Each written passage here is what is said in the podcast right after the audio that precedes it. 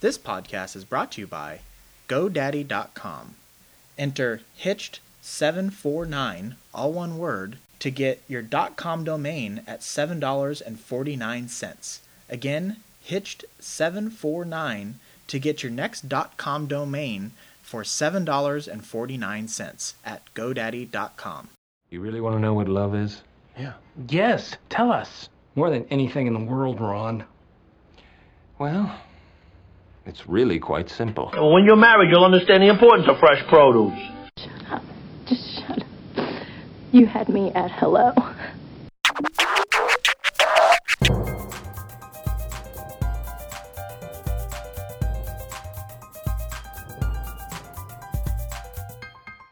Hey everybody, welcome back. This is Steve Cooper, editor in chief of HitchedMag.com, and I'm joined once again with Dr. Noelle Nelson. Hi, Noelle. Hi, Steve. So, Noelle is a relationship expert, popular speaker in the US and abroad, and is also the author of nine best selling books.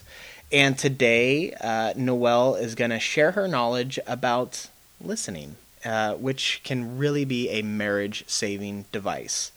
Um, so, a lot of times we think of communicating. Um, in, in, in marriage or relationships is about really how you talk to your partner and talk with one another, uh, which which is a large part of it. And um, we learn how important it is to be clear uh, and concise w- in the conversations that we have, and to be straightforward and honest in our communication with our spouses, and to not talk down to them and, and, and say bad things in front of other people and, and things of that nature. Um, but there's also this other really important component to communication, and that is something we I'll often take for granted, which is listening. Yep. See, the, the, the thing is, Steve, is that we think because we have two ears that we know how to listen to our spouses, mm-hmm. which is roughly the same thing as saying because you can drive your car through city streets, you can drive the Indy 500. Not. well, I, I don't think I can, but I'm pretty sure my wife could drive the Indy 500. and she would t- she would tell you the same thing too. but yeah, but the, the fallacy it's like people who watch you know um, a movie or something and say, God, you know, I could I could act that. That's easy. Yeah. And what you don't realize is just because you have the equipment, right? You have the ears. Most yes. of us do. That um, you can you you are really listening, and that's a fallacy. Mm-hmm. Definitely. Uh, so so in in listen, so where do we go wrong? I mean, what's the difference between hearing what your spouse says and actually listening to what they're saying? Well, hearing is exactly what it what it sounds like. It is capturing sound with your ears. Hearing is simply using the radar dish that is your ear to get the sound, let the sound go in. But listening is where you get to use your brain, which of course is where the trouble starts. listening is using your brain to accurately sort out what your partner is saying. So hearing is literally capturing everything. You know, whatever is a sound vibration enters your ear canal and gets translated. That that's hearing. But listening is is a sorting out, a filtering process, if you will, that is purely brain stuff. And so what happens though is that if you're really listening, you're not trying to figure out what's wrong with what your spouse is saying, which we do a lot of. Listening means that you are not sitting there getting ready to make your next point, which Mm-hmm. is also what we do a lot of. So, if I could give you an example, Steve, because Yeah. it usually makes things easier. Let's say your partner says, I don't want to go to your mother's for Sunday night dinner. Mhm. You jump to, well, why not? Mother makes a great Sunday dinner. By doing that, you've just made your spouse wrong for having a different pref- preference. You're, you're not listening to the important part of their comment, which was, I don't want. so, you know, you you come back with, well, why not? Mother makes a great Sunday dinner, and your your mate continues with, well, I can make a perfectly decent Sunday dinner. Uh-huh. Now you're already lining up your next point. You're ready here, and Yeah. you go, well, Mom will make roast beef, and we can't afford a roast right now. You haven't listened at all. Okay. And you know, this reminds me. Have you ever seen the movie uh, White Men Can't Jump? Yes. And they have that long banter, bantering scene about one. He can hear Jimi Hendrix, but he doesn't listen to Jimi Hendrix. And, Absolutely. and this is kind of that exact same thing here that we're talking about. We're, It we're not totally is. we're not Totally. connecting and with the reason that scene worked in that movie is so many of us could relate. Yes, yeah, that's right. The best, you know, the best comedy is the one that strikes a, a true chord to it. So, so um, when when you're when you're really listening, um, it, it it it it's a connector because you you're paying attention to what your um, spouse is trying to to, to convey. Um, So so how how how is listening a powerful connector? How do we get in tune with that? Well, before we get to the connector part, we need to, to talk just for a moment about what listening would involve. Okay. in our in our example. So, for example, it would be something like your partner says, "I don't want to go to your mother's for Sunday dinner." If you're really listening, you'd say, "Oh, what's that about for you?" In a neutral tone of voice, which doesn't imply your partner is a giant doofus for voicing a difference of opinion. You mm-hmm. don't go, "Well, why not?" in a way that says you're wrong. You deliberately use a phrase like, "What's that about for you?" or "How so?" because that encourages free expression. So, in other words, Steve, what you want to do when you're listening, you're opening a conversation. When we don't listen, we close the conversation before it's even begun. And, and that's really why listening is important. You know, what do you maybe your mate was troubled by something your mom said about the kids.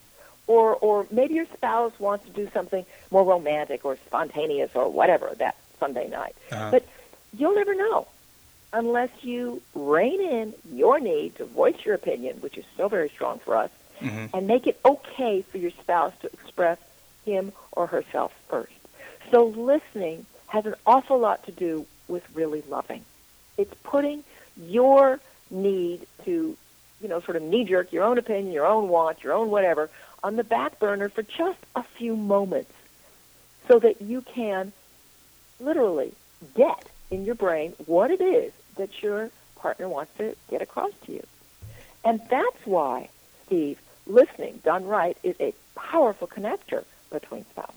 hmm And I, I can tell you too, as a as a journalist, one of the things that uh, we're taught is when you're doing interviews and things, the best stuff comes when you're when, not when you're asking the questions, but when you're just listening and letting them carry the conversation because that's and and particularly when you you, ask us just a short little small question and then you let them talk and then you just give them a, a pause before asking your next question and inevitably most people will continue to get a little bit more. They'll they'll dig a little bit deeper into the conversation mm-hmm. and that's where the really good nuggets come from mm-hmm.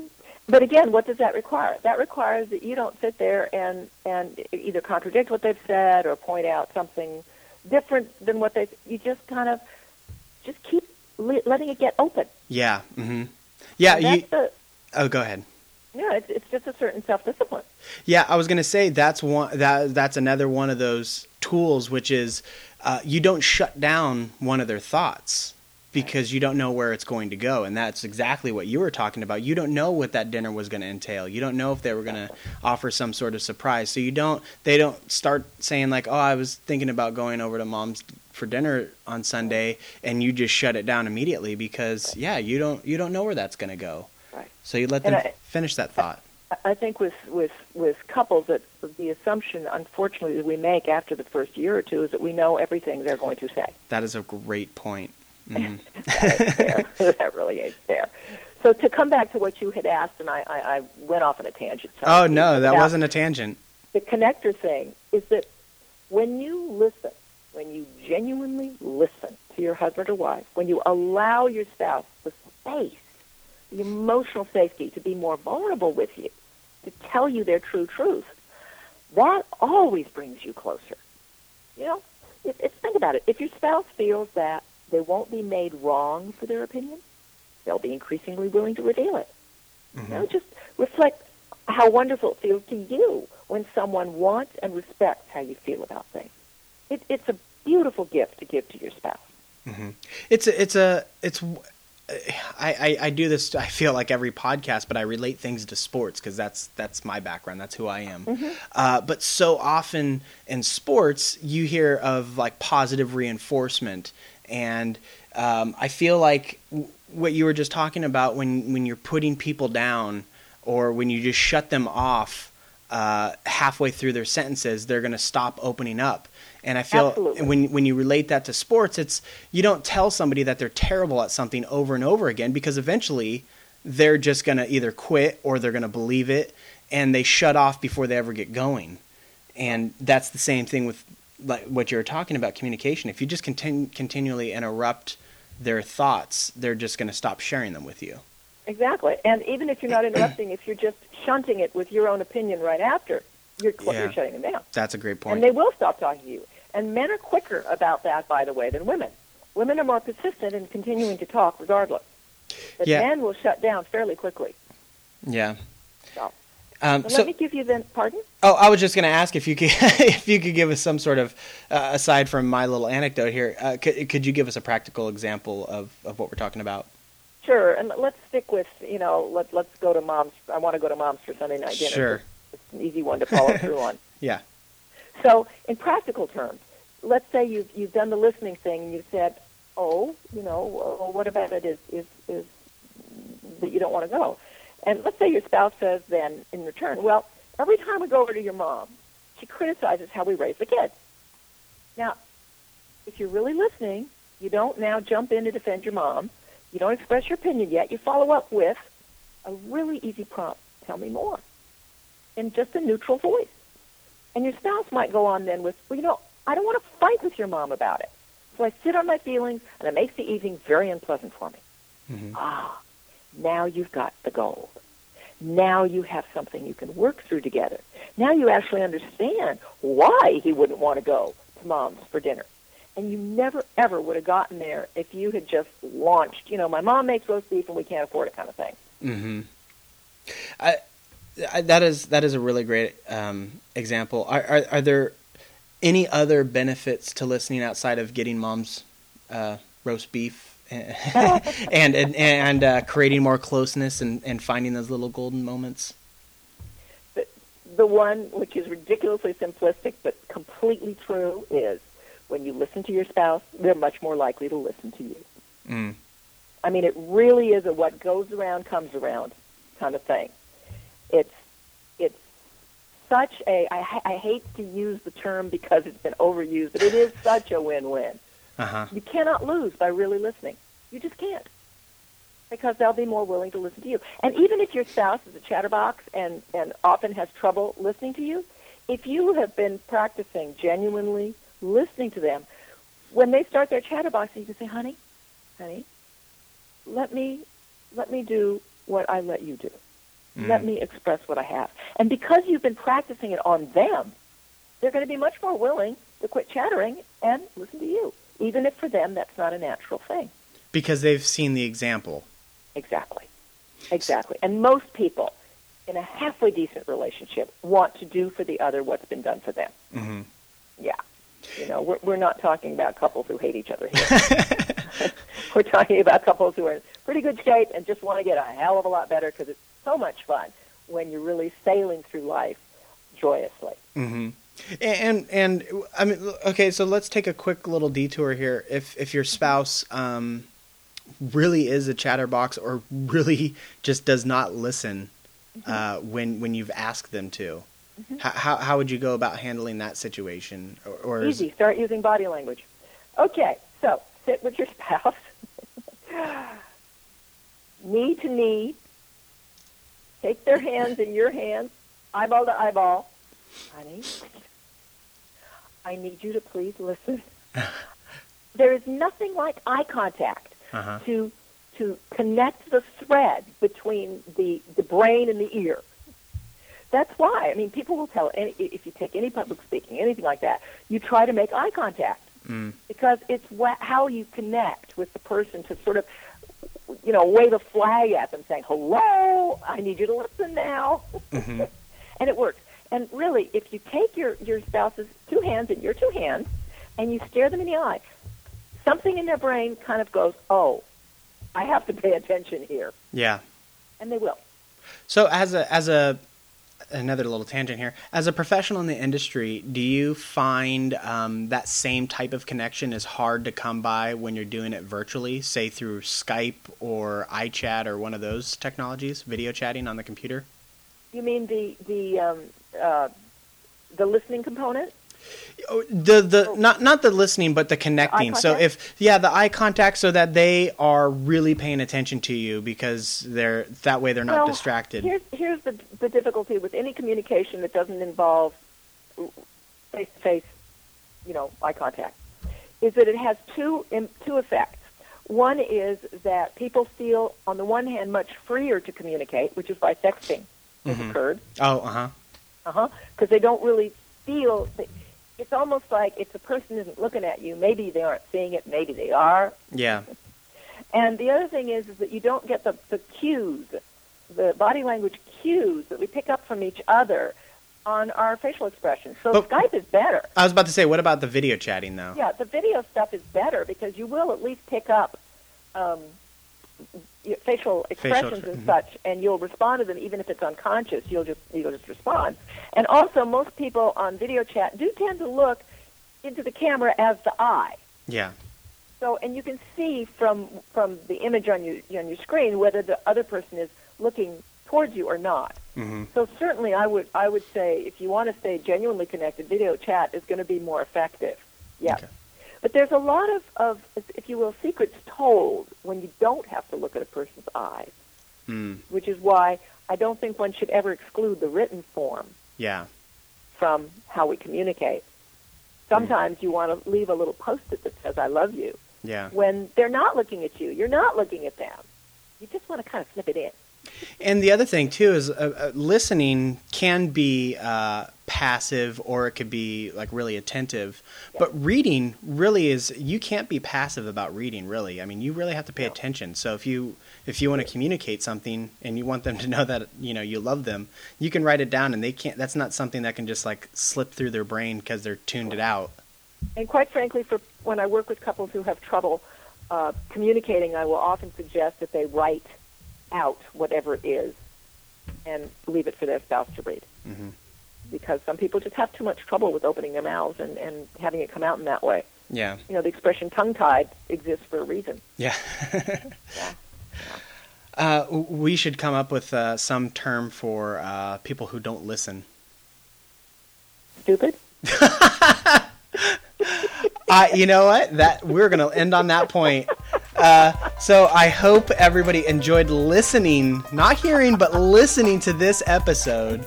Uh, it was another fantastic episode, and as you could tell, Noelle is chock full of wonderful information every every time she gets on the podcast. Um, so thank you so much for your time, Noelle. Thank you, Steve. It is always a pleasure.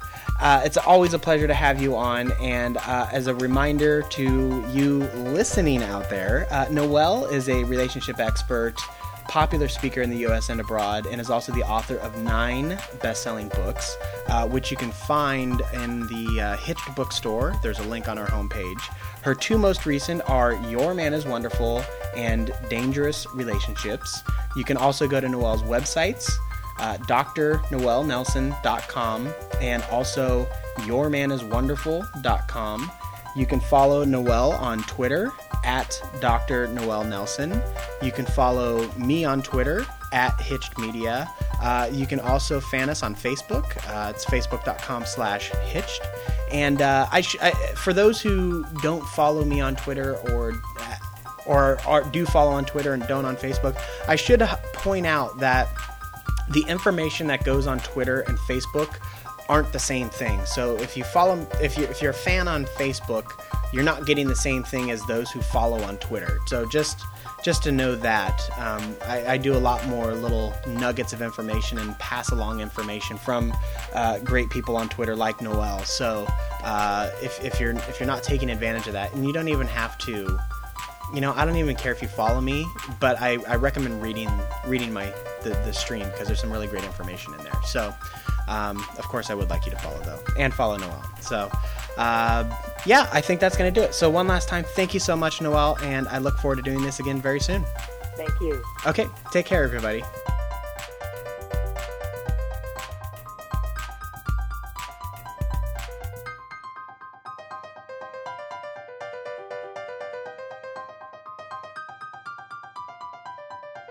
I just want to say one thing to my wife who's home. Yo, Adrian! I did it! They certainly got the idea. They feel free to express love. It's worth all those awful frank discussions at the dining room table. Hitched entertains, educates, and inspires married couples.